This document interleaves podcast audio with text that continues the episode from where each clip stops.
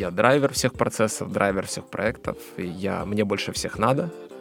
Мы к любому бизнесу относимся как к IT-бизнесу. Это принцип новой экономики, когда поставил в интернет, да, где деньги, где продажи, ну, должны быть mm-hmm. уже.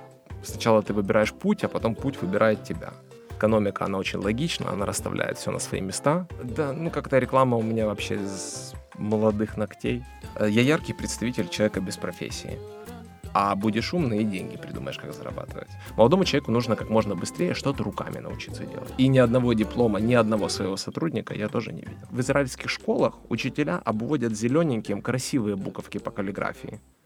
А в советских, и даже сейчас здесь, зачеркивают все неправильные. Ну, там люди сидят с кнопочными телефонами. Ну, делайте бизнес. Надо быть полезным.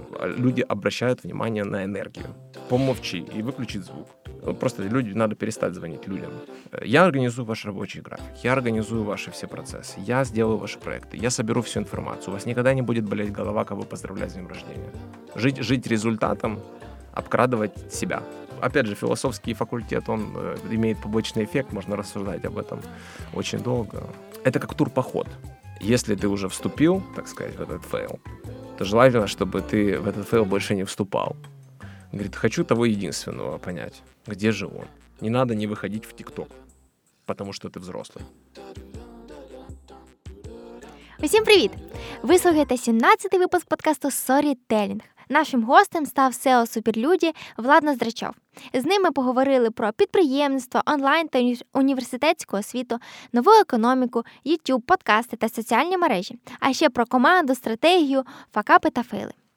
У процесі розмови Влад ділився книгами, фільмами, порадами, тому цілком можливо, що ваш процес пізнання чогось нового не закінчиться прослуховуванням лише цього епізоду.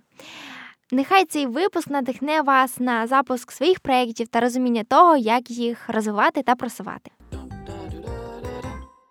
Почнемо з самого початку. Ми запитуємо наших гостей про те, як вони стали тим, ким вони є зараз.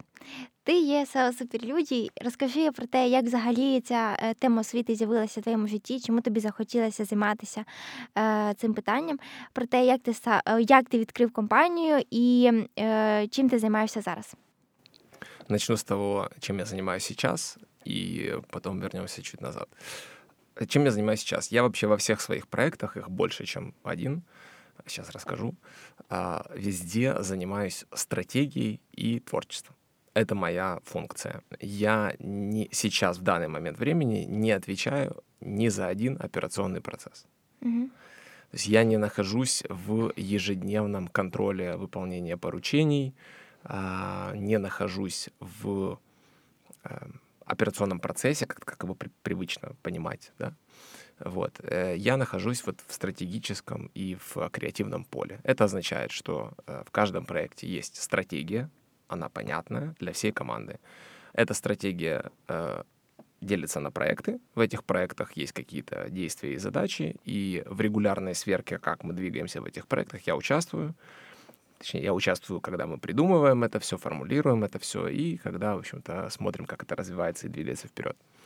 Вот, это моя основная роль, и э, я драйвер всех процессов, драйвер всех проектов, и я, мне больше всех надо. Я прихожу и как бы иногда чайка-менеджментом занимаюсь, когда прилетела чайка. Да. А, давай срочно включаться в процесс, в кризисные какие-то моменты. Но э, в основном у нас таких не бывает, так как работа в основном предсказуема. Каждое утро на работу люди приходят и знают, чем они будут заниматься. Совершенно точно. Никаких сметаний, сметаний нет. Среди проектов у нас есть образовательные проекты, это суперлюди, есть еще офлайн школа, она и офлайн, и онлайн, э, Unit School of Business, которая находится в центре инноваций Unit City. Это еще одна бизнес-школа с упором на прикладное предпринимательство, что называется предпринимательство как профессия, где э, очень много контента и образования связано с производством. Mm-hmm. То есть если у тебя производство, если у тебя ты производитель чего-то, то эта вот школа вот идеально для таких людей подходит. Вот. А также у нас есть инвестиция в мебельный бизнес. О, сюрприз mm-hmm. неожиданно. Вот. То есть чего это вроде образования, какое-то IT, что-то там. Почему мебельный бизнес? Потому что мы к любому бизнесу относимся как к IT-бизнесу. Это принцип новой экономики, когда ты, неважно, ты сдаешь трубы в прокат, в металлопрокат, я имею в виду, да, либо ты доставляешь еду, либо mm-hmm. ты заправляешься, либо ты еще что-то делаешь, это все IT. Везде есть IT-элемент, везде есть IT-составляющая. И везде можно переосмыслить категорию, переосмыслить подход работы. И для нас такой вот твердый бизнес в виде производства физического, в виде мебели был очень интересным, амбициозным проектом. И у нас там тоже есть определенные идеи и задатки. Вот. И множество других проектов, которые пока не запущены. Э, нет смысла о них рассказывать, потому что это будет пока просто ну, просто mm-hmm. раз, порассуждаем. Вот появятся твердые, я приду с удовольствием еще раз в эту студию и расскажу. Круто, дякую тобі. А, а, ну, конечно, суперлюди. Собственно, да, суперлюди — это бизнес-школа новой экономики. Она работает онлайн в основе. Это проект, в принципе, который, с которого все началось, и начался весь предпринимательский путь. Ну, и они самые такие эмоциональные, и классные, и красивые, и прекрасные. Я их обожаю. Ти правильно сказав, що дійсно з прелюдії почався твій шлях. Цікаво дізнатися про те, як ти дійшов до компанії Суперлюді. Предпринимательский путь, да. Так. Ну, до этого были эксперименты, очень много экспериментов, разных, смешных и даже странно вспомнить. От продажи журналов, газет, э, не знаю, чего угодно, каких-то перепродаж, каких-то редких игрушек, э, в общем-то, всегда, всегда какие-то были. Ну, ты студент, у тебя денег нет, ты голодный, у тебя стипендия тогда, дай бог памяти, 90 гривен у меня была. И нужно было как-то что-то делать. Предпринимательский путь, вот как раз суперлюди, а до суперлюди э, был огромный-огромный путь, связанный э, с работой в маркетинге. Mm-hmm. Э, в маркетинге, в коммуникациях, над брендами, над э, рекламой, над, над скажем так, информированием людей о чем-то, о каких-то событиях, о каких-то проектах и так далее. Вот. И работа в этой сфере, она подтолкнула меня к тому, что есть свободные ниши, есть реальный сектор экономики, где я могу попробовать свои силы и справиться не хуже, чем те игроки, которые находятся в этом рынке. Я, когда я об этом подумал, мне казалось все очень простым. А чего? Снял видеоролик, поставил в интернет, да, где деньги, где продажи, ну, должны быть mm-hmm. уже. Ну, все не так просто. А, пришлось организовать отдел продаж, пришлось построить всю компанию, а, пришлось э, эволюционировать по Адизесу, так сказать, от идеи до реализованной компании, много-много этапов переизобретения, переосмысления, смотря что конкретно интересует. Готов рассказать. Mm-hmm. Наскільки я знаю, компанія Суперлюді з'явилася з е, одного онлайн е, курсу Федорєва, е, який потім став дуже успішний, і відповідно ви записали ще один онлайн курс, але потім вирішили переформувати саму школу. Чому тебе так захопила тема освіти? Есть такая штука, называется сначала ты выбираешь путь, а потом путь выбирает тебя. Так как я недоучка, всегда мне казалось, что я мало знаю, угу. и мне нужно знать больше и понимать чего-то больше, прочитать больше, э, увидеть больше и так далее. Это такая какая-то травма, что ли. Не берусь комментировать про травму, я не врач. Вот. Но, наверное, когда-то меня это сильно задевало, mm-hmm. и мне хотелось ну, как бы быть близко к первоисточникам, близко к, к секретам, близко к каким-то вещам, которые никто еще не знает, а я знаю. Или смотреть на то, что всем известно, по-другому. Поэтому выбор ниши э, образования, он был очень прост. А учитывая то, что есть интернет, есть контент, есть интернет, есть э, очень много всяких вещей новых, классных появилось, почему бы и нет? Почему бы не заняться образованием онлайн? И mm-hmm. тем более мы туда пришли, когда уже были большие рыночные чемпионы, были корсеры, были университетские вот эти вот. Я помню, три года назад, два года назад я нашел презентацию, которую я делал пять лет назад самому себе.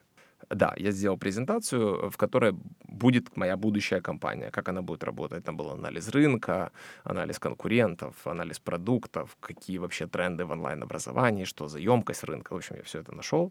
Смотрю на этот документ, ух ты, ну, прикольно, ну, прикольно. То есть я смотрел на это как-то так, вообще так совсем глобально, глобально, глобально. А тогда в Украине не было особо супер игроков каких-то.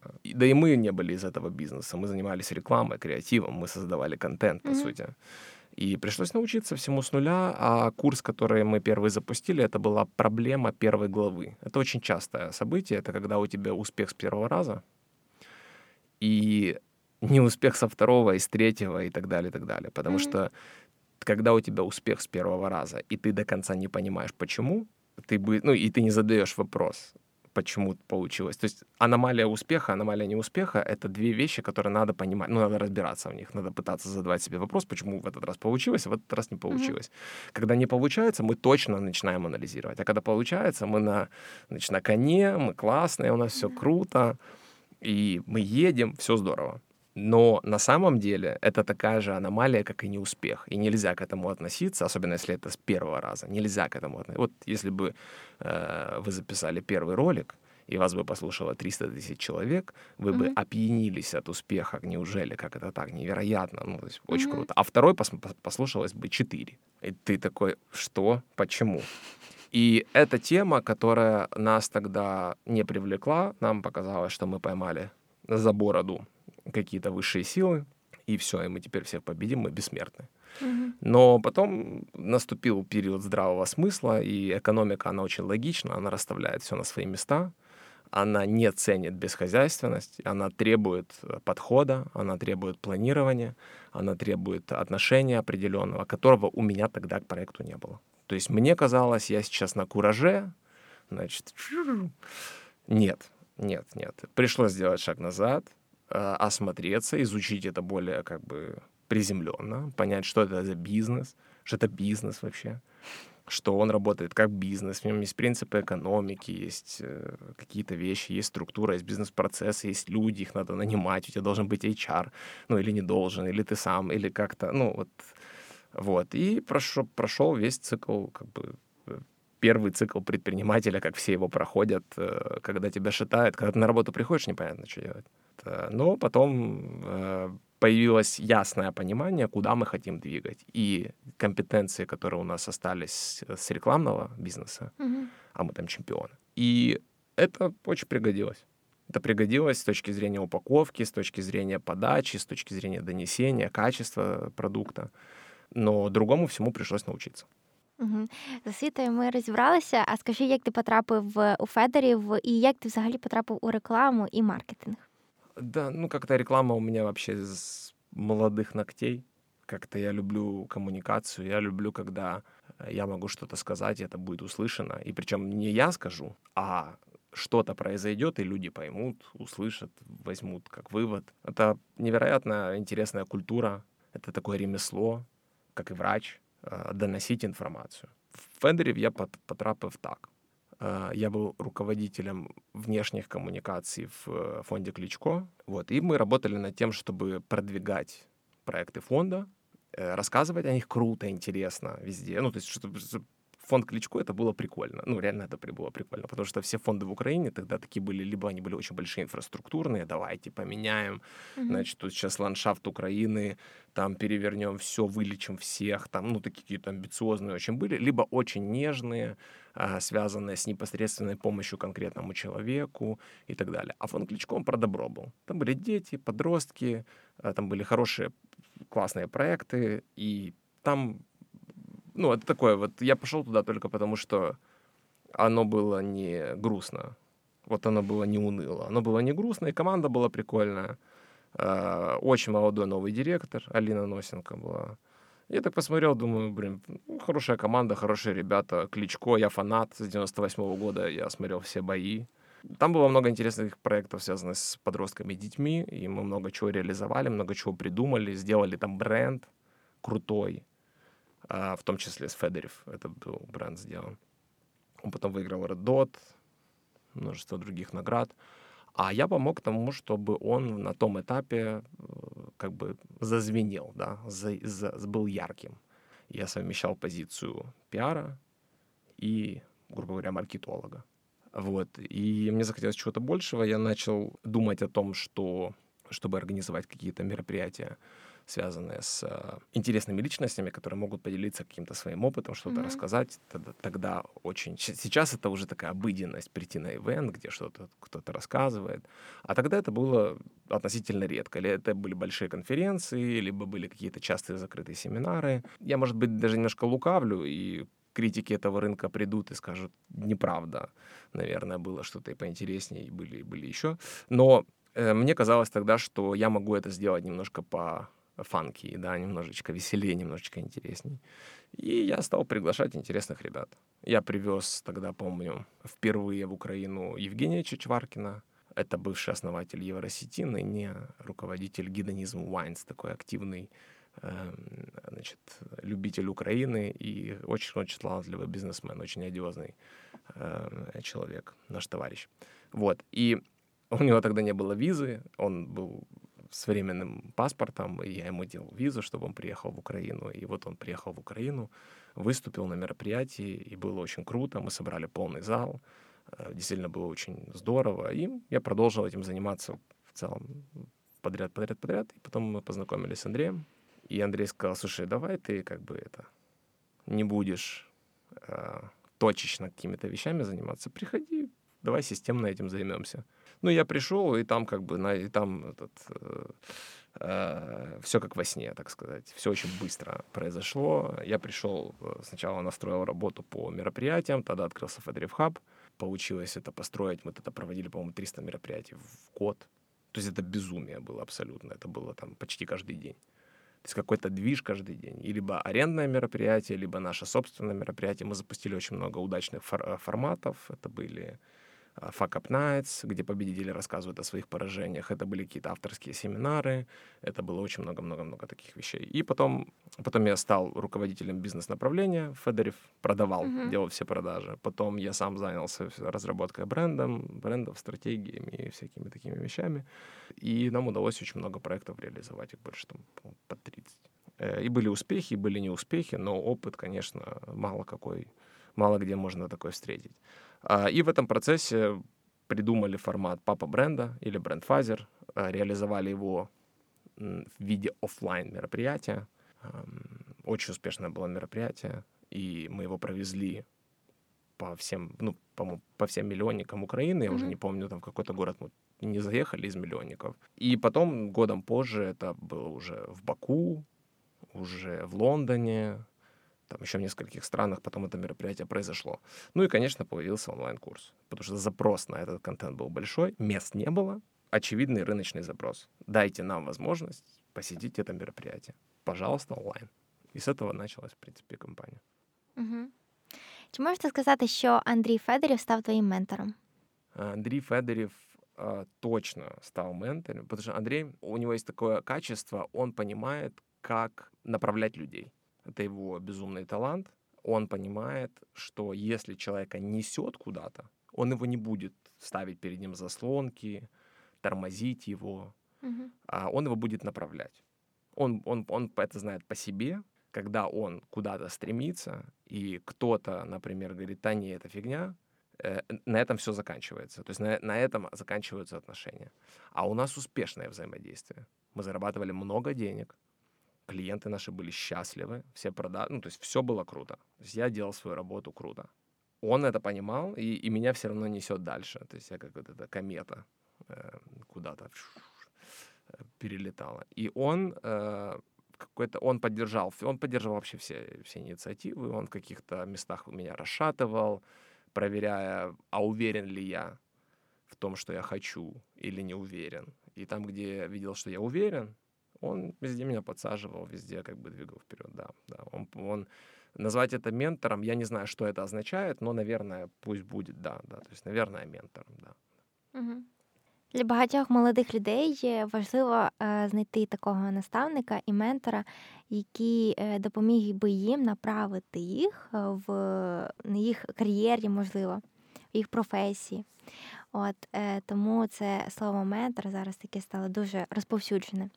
Да, тогда, тогда абсолютно точно можно назвать. Вот среди таких это Андрей Федорев, конечно, и это Василий Иванович Хмельницкий, э, который безумно мудрый бизнесмен и тоже тогда является моим ментором непосредственным. Вот. Это вот двое людей, которые действительно, да, с которыми, которым можно всегда позвонить, посоветоваться по любому вопросу, и они всегда дадут свою точку зрения. Иногда я радикально с ними не согласен, радикально, вот. Но ты должен понимать разные точки зрения для того, чтобы принять какое-то решение, которое тебе кажется, тебе лично кажется правильным.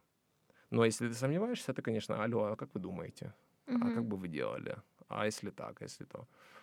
Вот, и получаешь обратную связь, и тогда принимаешь решение сам. Никто никогда не продавит свое, скажут свою позицию, да, и там, если это менторство, то это, это правильное слово, да.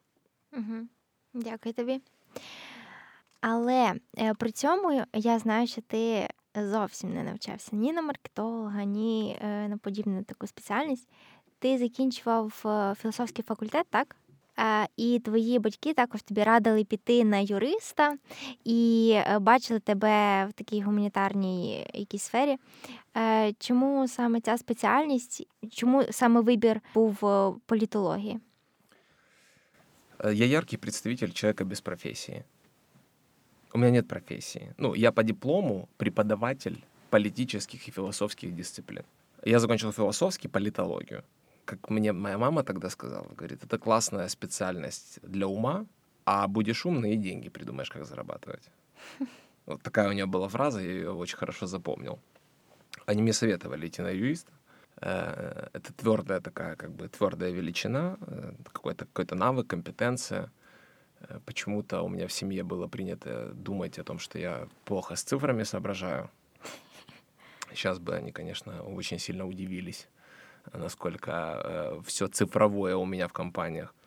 Вот, но э, тогда это было вот, да, то есть они думали, в семье у меня думали, что да, надо пойти на гуманитарную какую-то дисциплину, и пусть это будет юрист, юрист это консуль, ну, как бы консультант по бумажкам всяким ходит там. Я не хочу обидеть юристов, да, ни в коем случае, но, но мне это казалось смертельно скучным.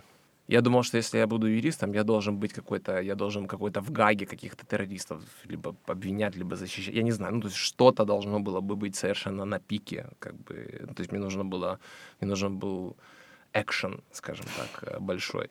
Я себя не представлял юристом, никаких корпоративных юридических штук я, я не готов был. А философский факультет, надо понимать, это все первоисточники философские, философские все книги, где вообще все, все науки зародились. Логика, юрисправо, э, коммуникации, маркетинг. Ну, это надо понимать, это история. Э, э, Там первоисточник всего того, чем я сейчас занят. Вот удивительно, как когда-то Джобс рассказывал в Стэнфорде, Connecting Dots, да, я не думал, что я пойду на каллиграфию, а потом буду в э, своем компьютере, там, условно, там, что-то, какие-то шрифты вырисовывать рукой своей.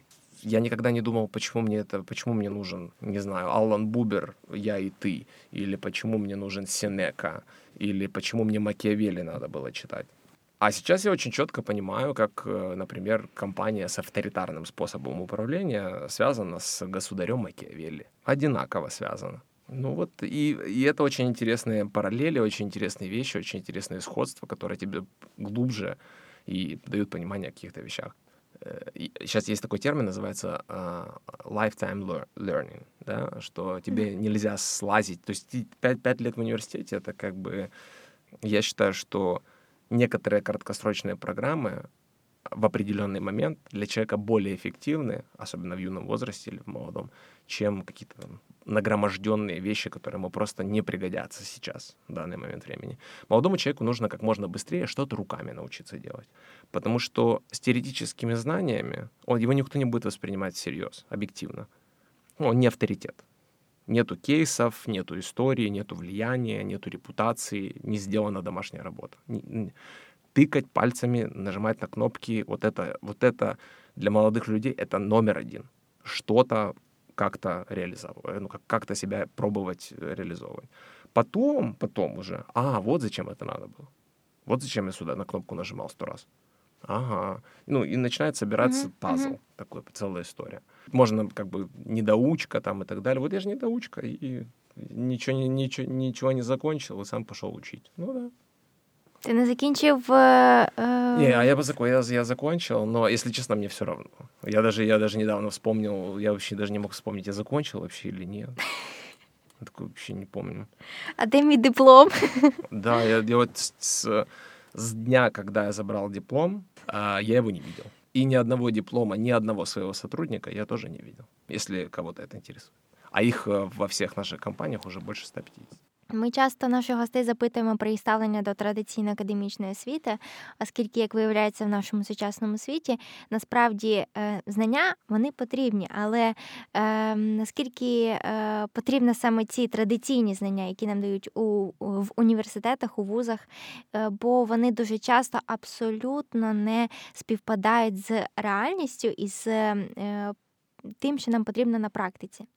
І ти вже е, почав говорити про те, що потрібно одразу е, натискати на кнопочки, тобто е, якось проявляти себе.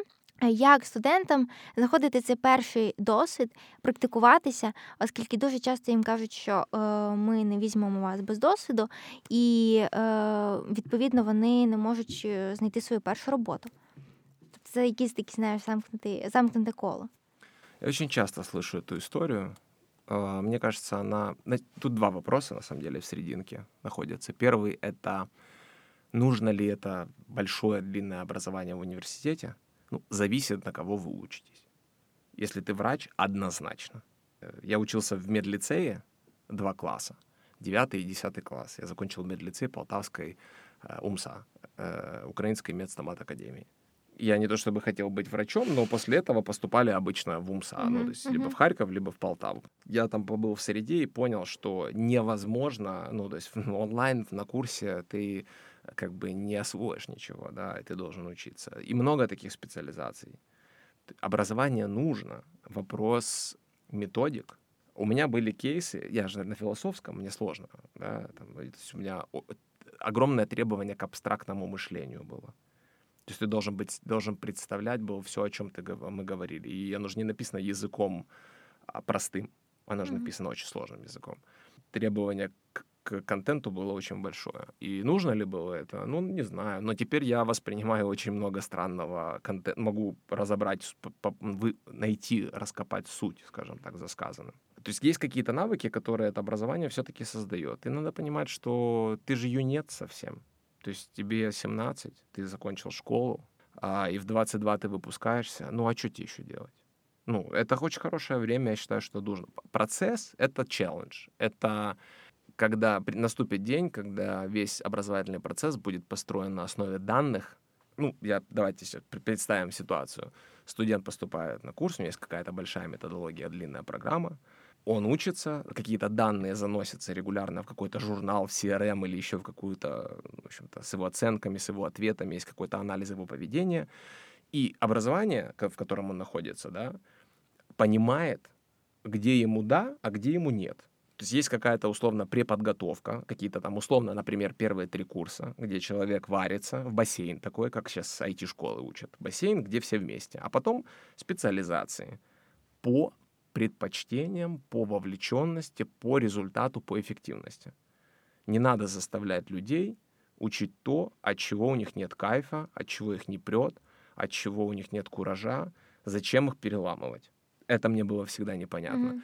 Нужно давать им возможность развиваться и реализовываться там, где у них руки чешутся. Это, это ключевой фундаментальный момент. Как в, в израильских школах учителя обводят зелененьким красивые буковки по каллиграфии. А в советских, и даже сейчас здесь, зачеркивают все неправильные. То есть у тебя тетрадка, зачеркнутая красными крестиками. Да. Это просто вопрос attitude, отношения, подхода. Вот. Это что касается... Но образование высшее вот в университетах, это, это для них челлендж. Это посмотреть, это внедрять инновации, это смелость, это смелость изменений. И я считаю, что не надо ждать, пока сверху кто-то спустит новый формат обучения, Потому что рано или поздно у нас будет один учитель по истории, вы понимаете? Угу. В экране. И кто-то на месте, кто поможет это объяснять. Но так или иначе мы к этому придем. А может быть, это вообще будет мультгерой. Будет рассказывать про историю, это будет интересно. Или какой-нибудь, не знаю, там. Или ты можешь выбрать, кто mm тебе будет mm рассказывать. Вопрос же, ну, это же это ж вопрос 5-7-10 лет. Вот он. Но я хочу посмотреть на кандидатов наук, которые мучают людей э, на, на курсах, которые просто ну, как бы ставят палку. Вот у меня были такие некоторые на пути учебы ребята, которые просто мешали ну, соображать, которые создавали стрессовые ситуации непонятно зачем. То есть, скорее всего, они хотели просто унизить. Это даже не челлендж, это даже не вы, ну, типа, там, а можешь ли ты, да, то есть это даже не провокация на, как бы, а можешь ли ты больше. Вот, поэтому вопрос изменений в университетах, в программе, это вопрос непосредственного руководителя университета. А хватит ли смелости, а хватит ли усилий, хватит ли силы для того, чтобы заказать эти изменения, для того, чтобы внедрить эту инновацию, для того, чтобы пересмотреть подход, предлагать какие-то новые современные вещи. Ну, там люди сидят с кнопочными телефонами. Ну, о чем, о чем мы говорим? Пока в эту же секунду студент его в ТикТок транслирует. Угу И говорит там, смотри, как он дергается смешно. Это наш как бы преподаватель по истории. Тын -тын -тын под музычку какого-нибудь Кани Веста. Это первый вопрос. Второй вопрос был связан с это о том, что это замкнутый круг, и люди, выпускники, там не могут найти первую работу, без опыта не берут. Ну, делайте бизнес. Я не понимаю вообще, а сейчас это святое время для того, чтобы делать свой бизнес. І неважно, какое у тебе ремесло. Ти писатель. Не всі підприємці, я думаю. Сі... Не усіх, не усіх е, мислення таке. А кто вам сказал, что... Кто вам сказал... Где написано, кто вам сказал, кто поставил правило, что есть какое-то мышление? Может быть, еще Богом дано? Ну, я просто... Э, для меня это всегда было загадкой, потому что я не понимал... Э, хотя встречал много разных ребят, которые говорили, ну, не дано человеку. Может быть, и не дано. Но попробовать получить опыт, это точно надо. Я вообще считаю, что вот первую работу, если ты пойдешь, если ты э, после университета mm-hmm. попробуешь продать услуги, на которые ты учился, это как минимум просто твоя просто принципиальная обязанность. Ну, это хорошо. Я закончил философский факультет, да, выкладач политичных это философских дисциплин. И первое, что я сделал, я пошел работать в партию бесплатно. Просто стал полезным на побегушках. Меня там подкармливали, кофе подпаивали, возили в какие-то там... В Херсон, я помню, в командировку первую поехал. Я думал, я с ума сойду вообще от, от восторга. Там меня много... У меня появился социальный капитал. Я очень старался. И потом мне стали какие-то там денежки доплачивать. Mm-hmm. Надо быть полезным. Здравствуйте, возьмите меня на работу, потому что я закончил университет, и мне уже надо. Так это не работает. Э, в университете не учат, что рынок будет тебя ждать чтобы ты приносил добавленную стоимость. Если ты учился 5 лет в университете, у тебя точно есть понимание, что у тебя хорошо получалось. Например, договариваться с одноклассниками, что ты за них всех напишешь курсовые. Вот уже предпринимательский талант. Пробуй сам, колоти социальный капитал. Возле социального капитала кто-то дозаметит. Если ты а, будешь просто сидеть на скамейке, подтягивать латы, то да, вряд ли. А так вообще а, люди обращают внимание на энергию. Если в молодом человеке есть энергия, его прет, глаза горят, клянусь, я это вижу. Вот я, когда сижу с человеком, я точно знаю, что он, ну, то есть он дышит глубоко, часто и что-то хочет, uh-huh. и что-то делает.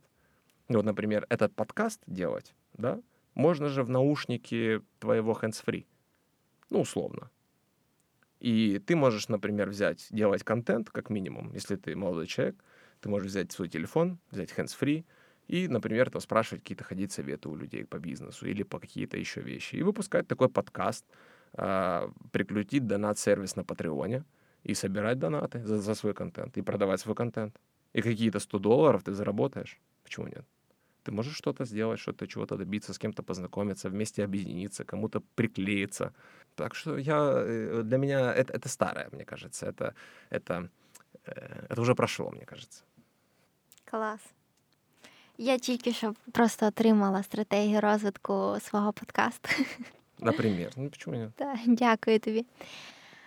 Ми зачепили тему того, що дійсно університети перестають бути такими актуальними, особливо зараз, в період е, пандемії, коли е, все перейшло в онлайн. Викладачам потрібно було е, швидко е, перелаштуватися і навчитися там через Zoom і так далі, спілкуватися з аудиторією, при цьому е, робити так, щоб їм було цікаво слухати, і вони були зацікавлені в цьому процесі навчання. А в онлайні це дуже складно. Оскільки у тебе онлайн, ти займаєшся темою онлайн освіти, у чому яка якою є методологія суперлюді? чому цей продукт є успішним і він відрізняється, у чому його особливість, чому він відрізняється від інших онлайн-курсів? Два вопроса тоже про эффективность того, как ты учишься, и от того, чем мы там отличаемся. Начну с первого. Есть так называемая метрика доходимости до конца обучения, это 7%. Это средний мировой уровень. Coursera, Skillshare, Skillbox, Linda, другие платформенные сервисы. Это люди оплатили и не дошли. 4 дошло. 4% из 100%. А рынок, надо понимать на секундочку, на сегодня 170 миллиардов долларов. Рынок онлайн-образования. Это там, где люди платят деньги. А рынок всего образования — это 10 триллионов. Онлайн-образование в структуре этого рынка занимает 2,5-2 с копейками процента и он вырастет в два раза до 23-го, до 300 миллиардов. Это будет аж 3%. Угу. То есть не семимильными шагами. Но мы, мы же с вами понимаем, что это будет как бы 50% этого рынка рано или поздно. Ну или хотя бы даже 20. А если 20, простите, 2 триллиона рынок, хм, ну это же интересно. Это как бы первый момент. И люди, которые доходят до конца, они совершенно точно решают свою какую-то явно выраженную проблему.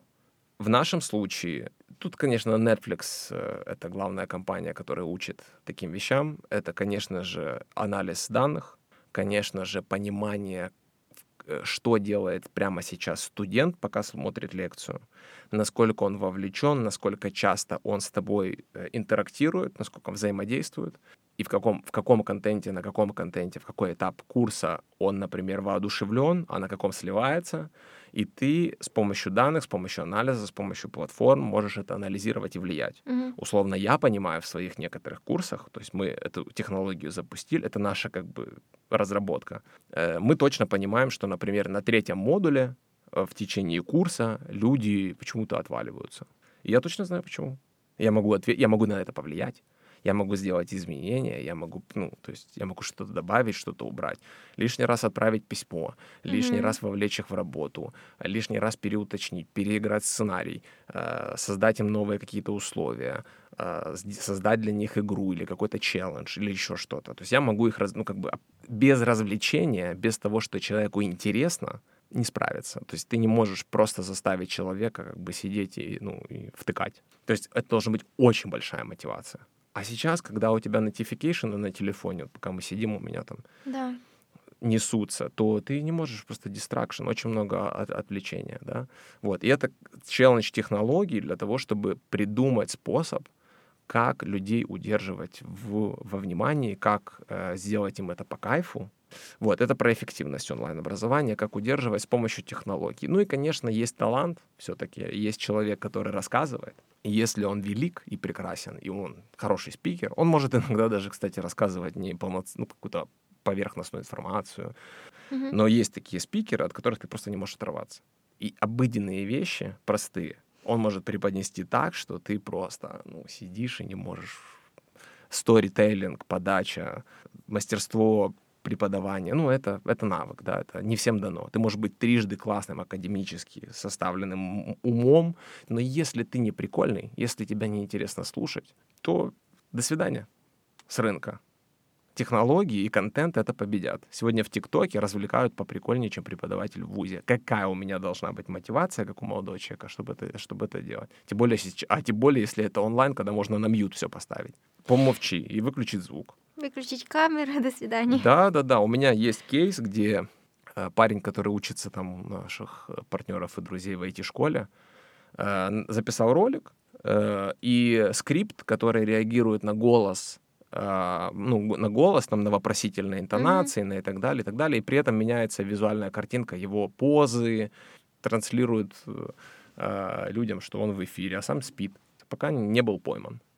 Вот. Второй вопрос — чем мы отличаемся от других, как суперлюди? Ну, во-первых, методологии этой технологии. Это точно так. Мы стараемся, чтобы у нас это было круто и интересно. То есть учиться по кайфу — это Угу. Вообще проводить время по кайфу это должно быть законно и вообще правилом. Если людям что-то не, не интересно, ну, надо уходить, надо, как бы, ну, надо стараться поменять среду, да, если ты можешь. Если не можешь, то надо как-то пересмотреть. Вот, это первое. Второе — это э, мы про новую экономику. Мы совершенно... Мы, да, мы используем наработки, которые за э, 300 с лишним лет западного капитализма предоставлены для нас в виде книг, учебников, философии и других вещей. И, конечно же, мы берем э, классных спикеров, которые руководствуются этими же принципами, но прежде всего мы акцентированы на новый экономический лад. Есть принципы новой экономики, э, когда ты делаешь бизнес work in progress, то есть показываешь, сделал штучку, показал потребителю, он ее, на нее повлиял, ты послушал, сделал, послушал, сделал, и доверие таким образом для себя вызываешь, и проект делаешь. Mm-hmm. А, а принято раньше было так. Сделал, пошел, закрылся, через год вышел, что-то вынес, какого-то какую-то сущность какую-то, да, показал рынку, а рынок такой, о боже мой, что это такое, не-не-не, уходи. Это изменилось давно. То есть, что называется MVP, да, там другие модели. Э, это про то, что, ну, это про новую культуру корпоративную, когда ты не звонишь больше по телефону, а пишешь. Ну, просто люди, надо перестать звонить людям раз и навсегда. Да, это период, когда, когда voice message присылают и заранее сразу извиняются, извини, что голосом. Каждый раз, когда, да, 4 минуты приходят голосом. Угу. И такой, ну да, сейчас я буду слушать. От незнакомого аккаунта. Вот у меня такое иногда бывает. Вот. Э, и множество других парадигм. Да, это вука мир, это э, вука мир это переменчивый, волатильный, постоянно меняющийся мир, в котором нету стабильности который, в котором сегодня ты отучился на юриста или на, пардон, нотариуса, а завтра смарт-контракты, блокчейны, до свидания с рынка. Все, и идите код учитесь писать. Капитализм приобрел новую форму, рыночные отношения, рыночная экономика приобрела, приобрела новую форму, и в ней работают новые правила. У нас опубликован манифест новой экономики на сайте Суперлюди. Кто очень сильно будет интересоваться, может почитать, в чем ее суть. И все наши продукты опираются на эту философию. То есть мы делаем все, что поможет человеку адаптироваться в этом сумасшедшем новом мире. Угу. Потому что сегодня вы можете не знать, что такое NFT-токен, да, а завтра это уже будет неважно, потому что какая-то новая фигня появится. Ну, кто-то в биткоин в 2004 деньги не понес. Ну, сегодня, да, слишком поздно. И каждый год так он себе говорит, слишком поздно мы верим в людей, а, которые не обязательно, мы верим в предпринимателей, которые brain-oriented, которые мозгами думают, а не амбициями и агрессией или какими-то вот этими вот э, рывками, да, какими-то экспансионистскими э, вещами. Это не бизнес 90-х, то есть это бизнес мозгов. Это прежде всего. Второе, это мы э, как бы преследуем вот эту вот э, поведенческую, то есть преследуем креативную экономику, поведенческую экономику, поддерживаем этих людей, которые в, в этой экономике mm-hmm. находятся, творческие специализации, а, таланты, а, предприниматели новой формации, которые находятся вот в этой среде и учатся у старой школы, которые рассказывают, что надо там, значит, по, по, по их правилам, как они помнят это. Mm-hmm. А мы чуть другие, мы из молодежи, андердоги такие. Класс. Це правда. Е, в наш час єдине, що стабільне, це зміни, і дуже потрібно вміти е, змінюватися і бути гнучкими. Я хочу запитати тебе про твою команду. Як вона формувалася? Хто ці люди, і яких людей ти шукаєш в команду? Э, хороший вопрос, спасибо. Эм, я, наверное, как и всякий, кто делает бизнес, человек стремится найти людей, который лучше тебя. Э, тут надо чуть издалека, наверное, начать. Э, я объясню сейчас почему. Есть цикл жизни, развития жизни компании.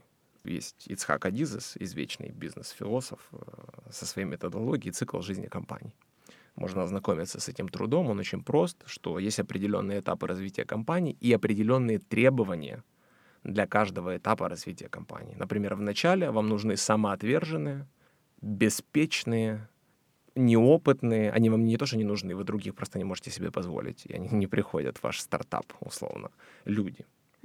И вы вот каким-то вот этим, вот все на вас как основателя, э, и все остальные вам постараются как-то помочь, и вы не понимаете, как их всех в кучу организовать. Ну, в общем, это полное безумие происходит, и это нормально. Компания взрослеет, и для каждого нового этапа появляются новые вызовы. Люди, которые приходят, они тоже взрослеют с компанией. Некоторые взрослеют, некоторые просто не выдерживают. Есть люди, которые готовы к определенному этапу в жизни компании. Я люблю, когда мы взрослеем вместе. у меня было разные, разные то есть события. Бывало так, что мы меняли команду просто две подряд.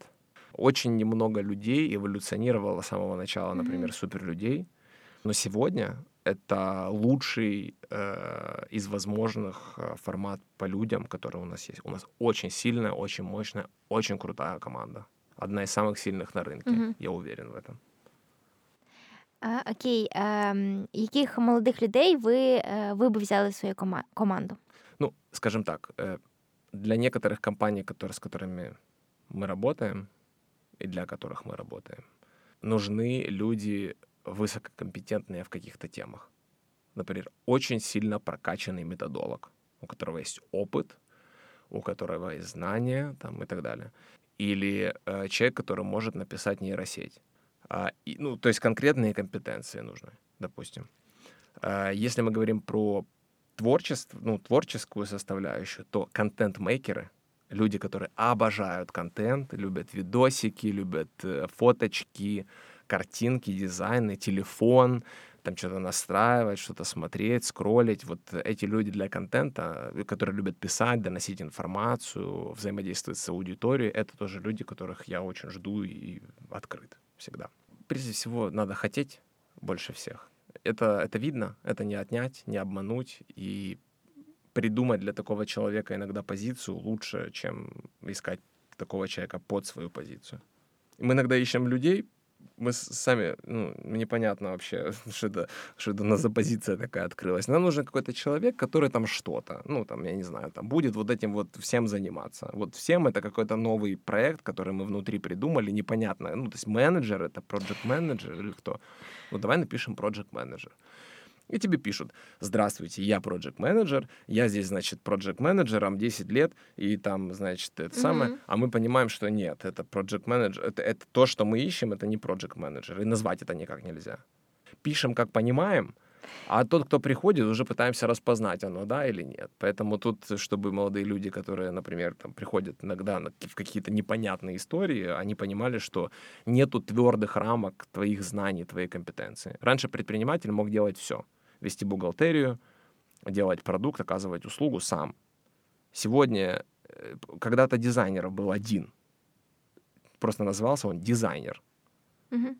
А сегодня это дизайнер интерьера, UX, UI, AI, дизайн, ди- дизайн-мыслитель, значит, э, графический дизайнер, с- синька-дизайнер, 3D-дизайнер, какой-то еще Visual Graphic Basic Шмейсик. То есть это 26 спе- подвидов дизайнеров, и это все надо. Кто-то это понял, кто-то еще не понял, неважно, но это надо. И ты в этой специализации можешь прорастать. Поэтому тут такая штука, что люди, которые приходят на, там, ну, ищут себе работу или при- приходят там, в какой-то, в, в какой-то э, рамке, то они должны понимать, что предприниматель ищет себе компетенцию, Мгм. которую он не обладает. Ему нужны люди, которые помогут ему это построить. Он просто хочет это, и он пытается эту компетенцию нарастить в надежде, что человек его обучит. Но чаще все равно приходится самому разбираться, а потом под это искать человека. Надо, на- надо всегда знать, с кем своего клиента, скажем так. Ты как соискатель, твой клиент, твой наниматель. И у него есть какая-то потребность. И ты должен самое первое задать себе вопрос, а как я в этой потребности, то, какой ты классный, это никого не интересует. Когда-то была вакансия на моего ассистента, я так и не нашел себе ассистента, потом отказался просто от этого. Было 700 резюме, около 700. И было около 50 интервью. Средняя арифметическая — это то, какая, какой или какая я прекрасная или прекрасный человек. А я говорю, а как вы, как вот, как вы, вот, вот, ну, как вы, как это для меня, как, я же нанимаю, ну, как бы Мгм. я ж человек, который ищу для себя решения, да, вот как это для меня, вот что мне, Да- дайте мне это, покажите мне это, откройте меня, откройте меня к диалогу. Потому что как это, я закончил, знаю, учился, тра-та-та. это факты, спасибо, то есть все понятно. Я организую ваш рабочий график, я организую ваши все процессы, я сделаю ваши проекты, я соберу всю информацию. У вас никогда не будет болеть голова, кого поздравлять с днем рождения. Я заберу всю почту, все коммуникации, все от вас вообще, все заберу, все уберу. И это самая, моя самая главная задача — это свободное время руководителя. Ваше свободное время — это я. Все. Я это забираю. Клас. Вы наняты за секунду просто. Ну, то есть вы просто за секунду наняты. Я хочу видеть рядом э, отсутствие проблем. вот и все. Что их там нет. А какой ты интеллигентный, классный, прекрасный, если так это есть, очень здорово. Это очень поможет. Но не главное. Дуже дякую тобі за те, що ти чесно зі сторони е, власника бізнесу розказав про те, що реально потрібно е, тим людям, які шукають роботу, показувати не те, які вони прекрасні, а е, те, яку користь вони можуть дати своєму потенційному роботодавцю. Що значить бути підприємцем для тебе у наш сучасний час? Хороший вопрос. Есть определенные философии, Э, с которыми живут предприниматели, они либо деньги зарабатывают. Вообще бизнес это заработать деньги. Э, как бы цель создания бизнеса это заработать mm-hmm. прибыль. Но бизнес это форма, а суть это дело. То есть дело, которым ты занимаешься. Просто это твое дело. Подкаст твое дело, да, там, или YouTube твое дело. Это какое-то твое дело. Вот. И если ты можешь на этом зарабатывать, делая то, что тебе нравится, это прекрасная событие. Да? Ты можешь быть ремесленником, то есть ремесло, ты можешь очень круто делать обувь или очень классно что-то делать, убирать в квартире. Но если ты хочешь, то если ты как бы как предприниматель, да, то ты уже думаешь о том, как это будет работать, как какая-то машинка, система, а не ты. Да? То есть тебе надо это организовать с целью заработать какие-то там э, деньги. И я не буду говорить о том, что там я хочу там, поднять экономику и так далее. Что такое быть предпринимателем для меня в сучасный час, в любой час, для меня это просто реализация себя через свои проекты. Получать удовольствие, вот что это означает. То есть получать, получать кайф. И если еще заплатят денег, вообще прекрасно. Очень повезло, что можно можно ради, ради удовольствия просто продолжать это делать. Угу. Точно время зря не потеряешь. Жить, жить результатом, обкрадывать себя, вот мне кажется. Угу. А ты вот в ожидании этого результата, который, возможно, и очень вероятно, не наступит. А процесс ты потерял. Он у тебя просто фоном прошел. Угу. И ты не кайфанул, постарел. Процесс потерян, результат не пришел. Ты демотивирован, тебе нужно уехать на Бали на год тупая проблема, ну, как бы очень, yeah. очень простая тупая проблема. А, заботиться сильно-сильно о результате, особенно не понимая, что он очень быстро не приходит. И так далее. Но это уже такие советы. Да. Советы напутствия. Но предпринимателем быть, я не знаю, для себя, как, я у меня нет такого ответа. Я не, я не знаю. Спасать страну нет, э, платить налоги нет. Э, платить налоги надо, у нас все законно, все нормально. Э, но ради этого бизнес не делают. Ради прибыли, ради заработков, ради того, чтобы построить что-то новое, для того, чтобы изменить какую-то среду. И так как у меня проектов много, я не могу сказать там, я могу про каждый, цель каждого проекта, э, у каждого проекта есть цель своя, да, определенная. Но для меня лично это самореализовываться во всех этих mm-hmm. проектах и делать в них все, что я хочу. Це вічне питання, мені здається. Що важливіше, процес чи е, результат? Важливо, напевно, і те, і те, але для тебе процесс, так? Результат в любом случае будет. Вопрос какой? Ага. Он может быть плохой, а может быть хороший. А вот про, про процесс ты можешь забыть. И то, и то будет. Главное — это какое. Какой угу. процесс, какой результат. Ты можешь, э, так сказать, зарабатывать деньги очень неприятным делом. Зачем? Для того, чтобы что-то купить, в любом случае после этого будет запятая, и ответа, ну, как бы, ответ не будет найден, mm-hmm. да, что есть. И, как по мне, очень важно, как ты зарабатываешь. Экологично зарабатывать деньги, созидательно зарабатывать деньги, с пользой людям зарабатывать деньги. Это круто. Это очень важно. И для меня это процесс, это очень важен. Ни одного, у меня нет ни одного проекта, ни одного бизнеса, который токсичный, э, какой-то связан с какой-то непонятной движухой. Ну, такого нет. Есть потрясающий фильм, называется «Дзира снятся суши», документальный фильм. Это про человека в Японии, э, который 75 лет делал каждый день суши. И получал мишленовские звезды, три звезды получил. Это ресторан на 10 человек в Токио. И э, он 75 дней каждый день клал сырую рыбу на рис и точил свое мастерство. И испытывал от этого огромное удовольствие. Скажите мне, пожалуйста, какой результ... на какой результат, от какого результата он должен был э, стать резко счастливее? От того, что ему звезду Мишлен принесли? Конца нет. Mm-hmm. Там, нету, там нету победы. А результат э, классно, он просто может быть, а может быть и не быть. Ты можешь сделать бизнес и просто провалиться. Опять же, философский факультет, он э, имеет побочный эффект, можно рассуждать об этом очень долго. Поэтому... Ти боїшся провалів? І чи були у тебе е, провали в процесі побудови і бізнесу, і якісь факапи? Это каждый день. Ну, это ж... Это, это как турпоход.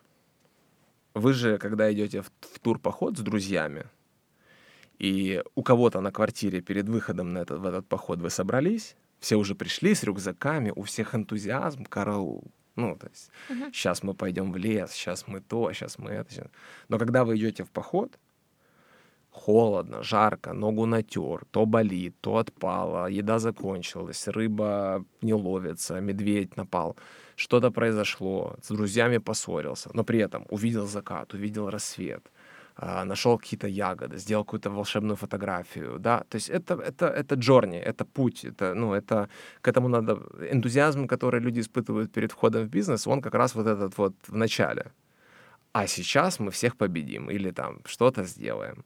Но начинается путь, и разные бывают ситуации. Поэтому э, факапов не избегать, э, не избежать, точнее, да, и у нас таких прямо очень много каждый день, и абсолютно глупые на ровном месте, которые, казалось бы, как можно вообще было так, так сделать, вот, вот просто не- непонятно, какие силы направили нас на, эту, на это безумие.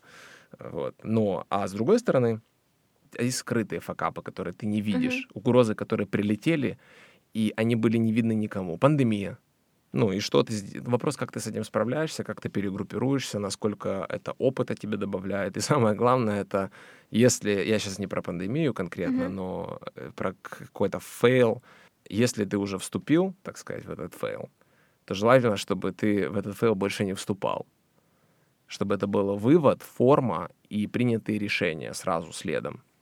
Вс- Вступили, у- освоили, вытащили, все научили, сделали так, что это стало всем известно, всем понятно, почему Мгм. так произошло. Причины, чтобы даже если по контексту была похожая проблема в будущем, а, так это же похоже на то, что у нас было. Давай как бы сейчас посмотрим внимательнее на эту ситуацию, чтобы туда не зайти. Мгм. Оп, команда освоила, научилась и так далее. Часто это просто за счет предпринимателя происходит, потому что все фейлы — это деньги. Вот. И твоя команда, она учится за твой счет. Ну, Это хорошо, это неизбежно. Это неизбежно. Мгм. Вот что про факапы можно сказать. Э, Какие-то громкие фейлы, э, ну, были такие, что потеряли сотни тысяч долларов на, на проектах. Просто потери. Можеш розказати трошки більше? Ну, мы сняли, мы сняли сезон видеороликов с красивым продакшеном. Ну, потому что качество было очень классное. Это на Red, на киношные камеры снималось, там безумие абсолютно. Все крутили виска, зачем это надо. Ну, и правда, надо было потребителю, просто он восхитился этой картинкой волшебной. Вот. Но платить ему было за это лень, мягко скажем. Вот. И мы просто как бы закопали огромную сумму денег продакшн. То есть мы очень долго пытались вернуть эти деньги, которые мы вложили. Мгм. И если бы мы эти деньги разместили в другое место, да даже хотя бы евробонды под 8% в- купили или там еще что-то, мы бы больше денег заработали совершенно точно. А за этот период мы там за, по-моему, два года их отбивали, эти деньги.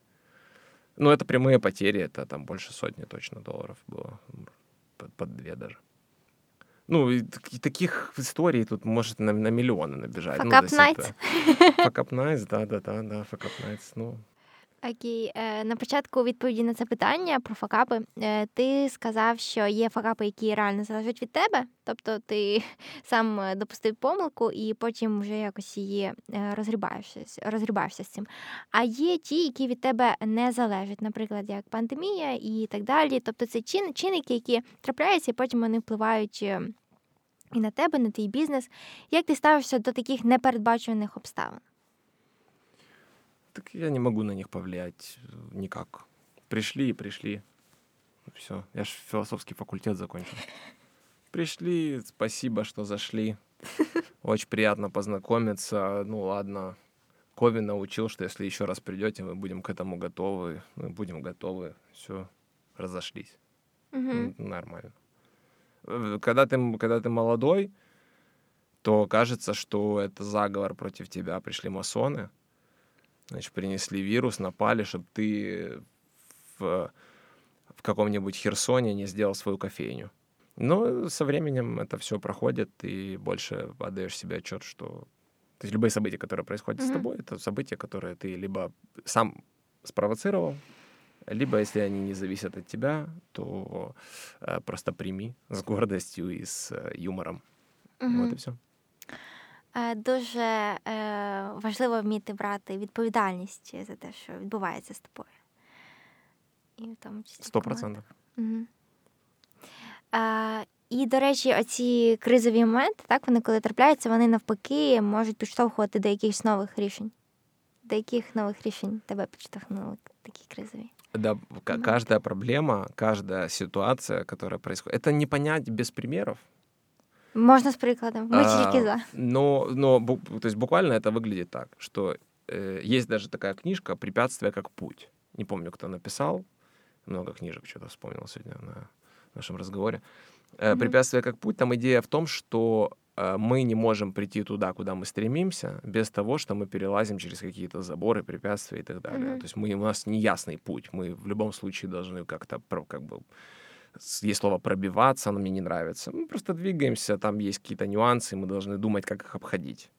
И иногда, иногда, когда ты э, застрял на чем-то, и ты э, пришел домой и начинаешь думать, как это обойти, ну, вот пример, как, э, как, как мы, например, не могли понять, э, как, чтобы люди доходили до конца. Угу. Или э, как сделать так, чтобы наш контент не воровали факап — это уже последствия, но у тебя есть проблема, которая будет, принесет это последствие. Например, контент своруют, выставят, все, ты не заработаешь деньги, это факап? Да. Наверное, не знаю, ну, наверное. Но если ты придумаешь, если ты понимаешь этот, про эту проблему и начинаешь на нее влиять, придумываешь решение, э, на этом месте, если на рынке нет готового решения, рождается инновация. И ты привносишь, во-первых, в рынок ответ — Uh-huh. А это что означает? Что индустрия начинает развиваться. Ну, то есть это, это маленькие события, которые у всех компаний, которые ну, здраво мыслят и вносят такие изменения, это драйвит рынок. Это ж начинает выравниваться. Когда-то на заправках не было кофе, а банка в телефоне. Что-то происходит, ты все время что-то добавляешь. И любо, любой затык, любая проблема э, — это вот, вот такое вот э, всегда какой-то прогресс «Препятствие как путь», почему я вспомнил? Потому что это э, книжка про отношение к, к этим препятствиям.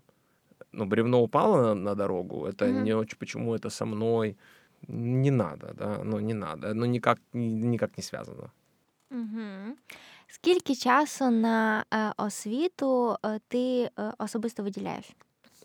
Классный вопрос. Э, мне всегда он... Вот я не могу на него ответить, я не знаю.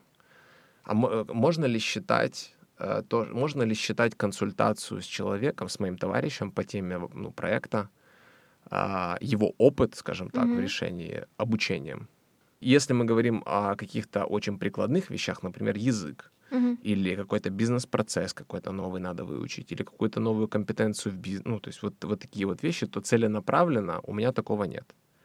Я исхожу из потребностей, и вот я чего-то не понимаю, я начинаю в этом разбираться я не понимаю, как это можно во время. То есть ты на работе, в принципе, если ты, ты строишь компанию, то у тебя каждый день новый, новый, новый опыт, новые знания, да, ты выходишь прокачанный, чуть-чуть лучше, чем вчера был. То есть очень маленькие люди, молодые люди нетерпеливые, а, и этого не изменить. Просто надо учиться с этим правильно обходиться, да, то есть можно сколько угодно быть полиинформным, собирать информацию с разных источников, и, но должен быть больше, ну, как бы терпение должно быть в тебе все-таки. И э, когда оно есть, то ты неплохо справляешься со своими задачами, работой. Це правда, ми хочемо швидких результатів, швидких, швидких рішень. Я повністю з тобою погоджуюся. У мене наступне питання про про успіх. Е, слово успіх стало е, найдорожчим словом. Е, це слухала у твоїх інтерв'ю і подкасті. Чому ми всі хочемо стати успішними? успех, как по мне, ну, то есть усп- успех это если ты своих ближайших пятерых людей, с которыми ты работаешь или находишься, сделал счастливыми людьми. А если они также будут думать про свою пятерку, Угу. это же абсолютно, это как коронавирус, только хорошее. Если это будет распространяться, очень хорошо. Почему все стремятся к успеху? Потому что он что-то означает. Что он означает? Он означает, что тебя все уважают, тебя все любят, тебя ждут, тебя хотят. Вот эта вот звезда, успех, да, успех, успешный успех, не важно, что это. Успешный успех мне непонятно, это, кстати, кстати термин, я его не понимаю. Э, Я, я думаю, что это просто троллинг, скорее всего. То есть люди сказали там вот про успешный успех рассказывать для того, чтобы обесценить информацию, которую люди рассказывают там со сцен о каких-то вещах. Э, Что, но тот, кто слушает и загорается у него глаза от этих фраз, ну, извините меня, но если это им нравится, им это ок, то, пожалуйста, Угу. чего у них забирать это? Зачем забирать? Они же не колятся, там не сидят, наркотики не употребляют. Задурманивает ли им это голову? Так, ребят, ну это их проблемы. Ну, Мгм. то есть это их проблемы. А, Я вот в университете, у меня была однокурсница, э, которая ходила к гада- гадалке. Я говорю, слушай, а ты к гадалке зачем ходишь? Говорит, хочу того единственного понять, где же он.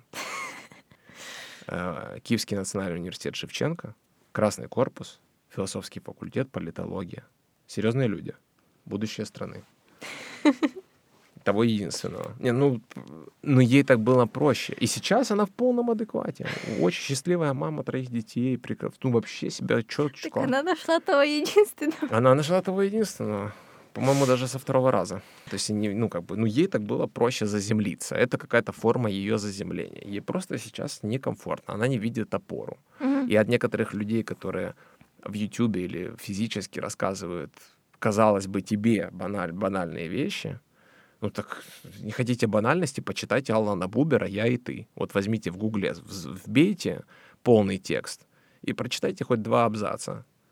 Вот э, не будет вам банальность. Очень сильно как бы впечатлитесь. Почему? Ну, все хотят успех, пусть хотят. Класс. Классно хотеть этого. Это лучше, чем войны хотеть. Це правда. Люди можуть дуже сильно загоратися, коли вони дивляться якісь е, ті самі е, відео в Ютубі і так далі, або ходять на якісь е, ем, о- інле- івенти, де їм е, розповідають про успіх, і вони загораються, але потім ця мотивація потихеньку е, Они, не- а люди, стихає. которые это рассказывают, они же не отвечают за это. О, Люди очень быстро хотят занять место в, в твоей жизни и, с- и сказать, как надо, как жить. И мы видим, что с развитием экономики, с развитием вообще мира, да, эти люди очень часто не правы. Очень важно иметь свою э, точку зрения на какие-то вещи и не стесняться ее менять, если вдруг ты заблуждался. Менять свою точку зрения абсолютно ок, я Мгм. считаю. И поддаваться влиянию тоже нормально. И, но главное, что вовремя опомниться, так сказать. Иногда бывает это против тебя работает. И против твоей семьи. Е, У тебе також є YouTube канал і подкаст. Чому вирішив е, завести е, свої канали? Мені здається, що таким чином ти розвиваєш свій особистий бренд. Яку інформацію ти хочеш донести своїми каналами комунікації? Не в бровь, а в глаз. Значит, э, YouTube-канал. Прежде всего, всему есть цель. Всегда. Есть какая-то задача, и не всегда эта цель известна тому, кто ее преследует. Угу. Когда ты иногда пишешь стратегию, ты иногда не понимаешь, ты не можешь, ну, когда говорят, начните с цели, а ты в ходе развития, ты не можешь, ну, ты не можешь сразу понять, сходу понять, какая у тебя будет цель. Но когда ты начинаешь по чуть-чуть отвечать на вопросы в разных областях своего дела, какой будет у меня продукт, а кто потребитель, а кто то, а Мгм. кто то, в конце концов ты такой, ага, ответив на эти все вопросы, вот такая у меня будет цель. Угу. То есть от обратного. А як же стратегія написана на е, серветці? Я, я, у меня, ну, я не владею таким ремеслом. Я не, не знаю. что- Стратегия написана на э, салфетке. Это, это очень здорово, э, круто, если это получается.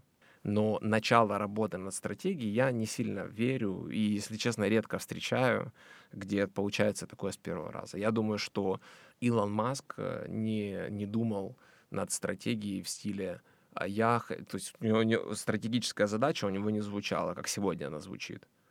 Э, наша компания драйвит развитие альтернативной энергетики в США и мире. Это их миссия. Потом, а, а цель у них стратегическая mm-hmm. была это сделать народный электромобиль. А до этого звучало сделать народный американский электромобиль. А до этого э, сделать спорт электромобиль. Mm-hmm и так далее, да, то есть mm-hmm. это от обратного все идет. Вот это как бы про, про, про, про цель. Э, вернемся к каналу. Да. Канал, э, мне, мне нравятся кейсы, мне нравятся всякие бренды. Очень люблю истории брендов, очень люблю э, андердогов, тех, которые сделали все сами. А, которые придумали инновацию, инновации победили какие-то, растолкали всех локтями, в хорошем смысле, в добросовестной конкуренции, умом, креативом, новации растолкали и показали какой-то невероятный продукт, и потребитель за это проголосовал э, кошельком mm-hmm. своим. Это мне очень нравится, я люблю об этом думать, э, рассуждать, разговаривать, и я подумал, что в интернете, в YouTube, в частности, нету такого канала, где ну, я не нашел, не встретил, возможно, меня поправят, и он есть, но я не нашел такого канала, где можно так про бренды интересно послушать. И я поэтому решил сам почитать про них и сам про них порассказывать. И mm-hmm. в надежде, что кому-то это еще будет интересно. А в отношении подкаста есть очень много тем, а, о которых мы регулярно говорим с командой. И я подумал бы, почему бы не отдавать вот так, чтобы это могли послушать еще люди. То есть это как mm-hmm. это... У меня нет задачи скреативить, скреативить что-то. У нас задача документировать. То есть то, что происходит, или то, как мы к чему-то относимся, вот мы рассказываем. Я вообще не рассчитываю, я вообще полностью... Это суб, абсолютно субъективно все. Я использую очень много чужих наработок. Я использую... То есть у меня рефератная, рефератная стратегия. И вопрос, как ты это комбинируешь потому что коктейль может вкусный быть, а может быть не очень. И, опять же, work in progress очень важно. Все экспериментирую. Одно про одно записал, второе про другое записал, третье про третье. Ну, на секундочку, в топ-4 бизнес-подкастов мы вчера вышли. Так, Пример. я бачила і вітаю тебе. Спасибо. Для кого ты робишь свои продукты? Э, какие именно? А контентные? Угу. Я не знаю. Ты не знаешь э, своего споживача? Я его еще не знаю. Я недавно начал. А, я смотрю на то, как кто отзывается. Кто mm-hmm. приходит, кто отзывается. Всегда, продукт находит своего клиента, и клиент находит свой продукт. Это банальность, но это прав, правдивая банальность. Что, что бы ты ни сделал, будет человек, который э, это захочет купить. Есть люди, которые покупают винтажные комиксы. Вот тебе нужны винтажные mm-hmm. комиксы? Нет. Я думаю, нет.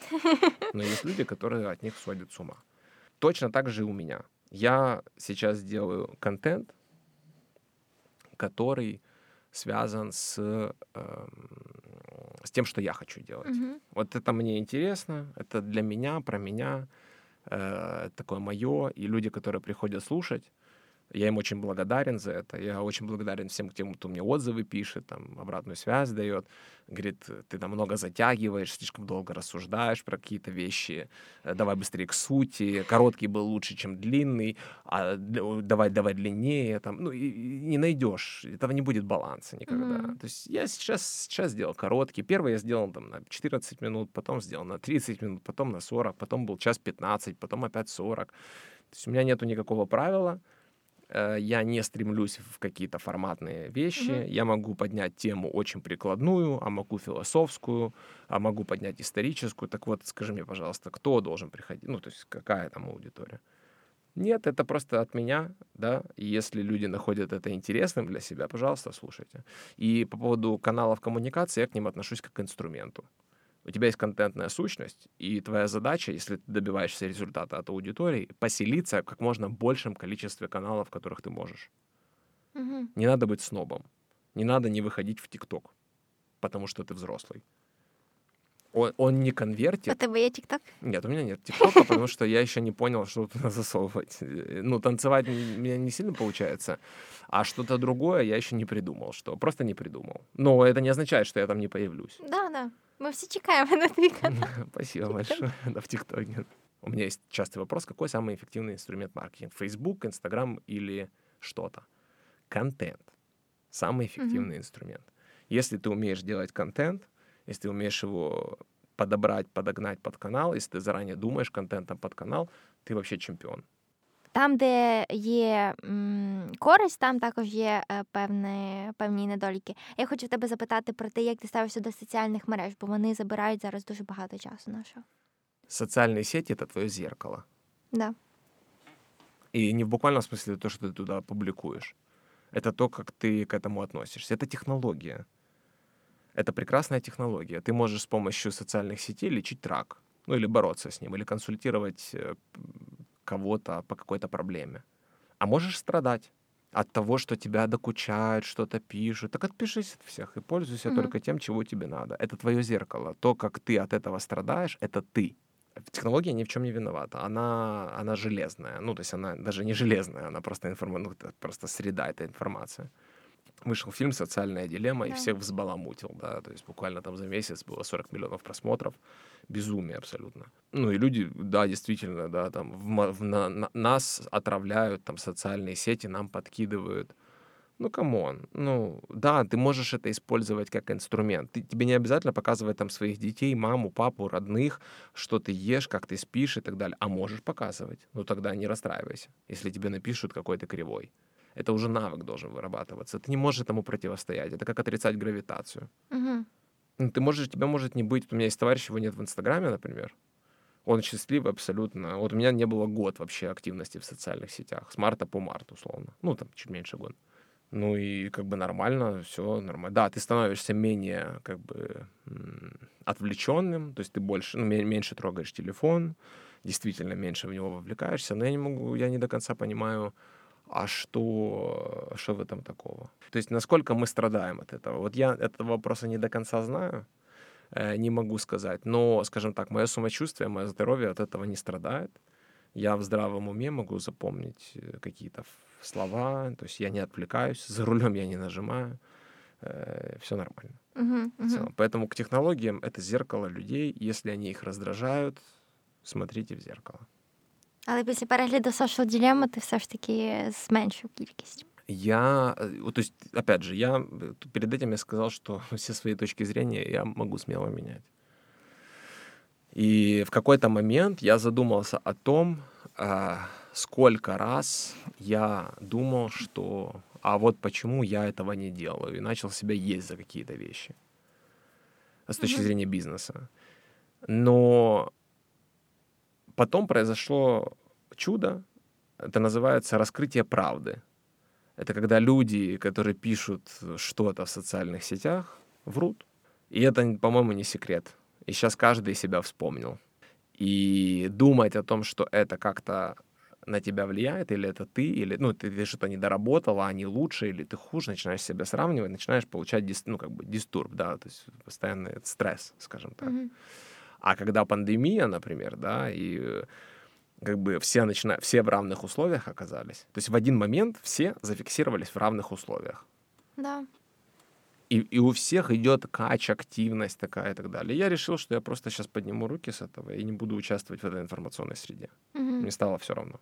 Я сконцентрировался на себе, на своих проектах и вообще не жалею об этом. Я ничего не, не потерял, не упустил. Но, опять же, это зеркало, то, о чем я говорю. Я позволил этому себе, ну, как бы позволил этому влиять на себя и э, отвлекаться на это, и все. И оно потом, когда я это понял, э, то э, заниматься контентом стало намного проще. Когда у тебя особенно есть цель в интернете или в социальных сетях что-то делать. Если ты Мгм. там просто общаешься, то создай себе закрытую страницу и общайся.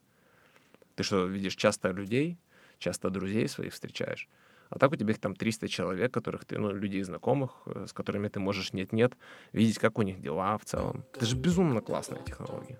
Кому? Очень круто. Почему нет? Дякую тобі. Е, Будемо вже закінчувати. Наостанок е, я попрошу тебе дати якусь настанову. Настанову? Да делайте, что хотите, главное, чтобы в кайф было. Клас. Всем спасибо, что послушали это до конца. Надеюсь, вам было не скучно. Дякуємо, що прослухали 17-й випуск подкасту Storytelling. Для нас дуже важливий ваш фідбек, тому підписуйтеся, коментуйте і діліться своєю думкою. Ми впевнені, що вона у вас є і хочемо її почути. Це допоможе нам зробити продукт краще. Не прощаємося і до зустрічі у нових епізодах.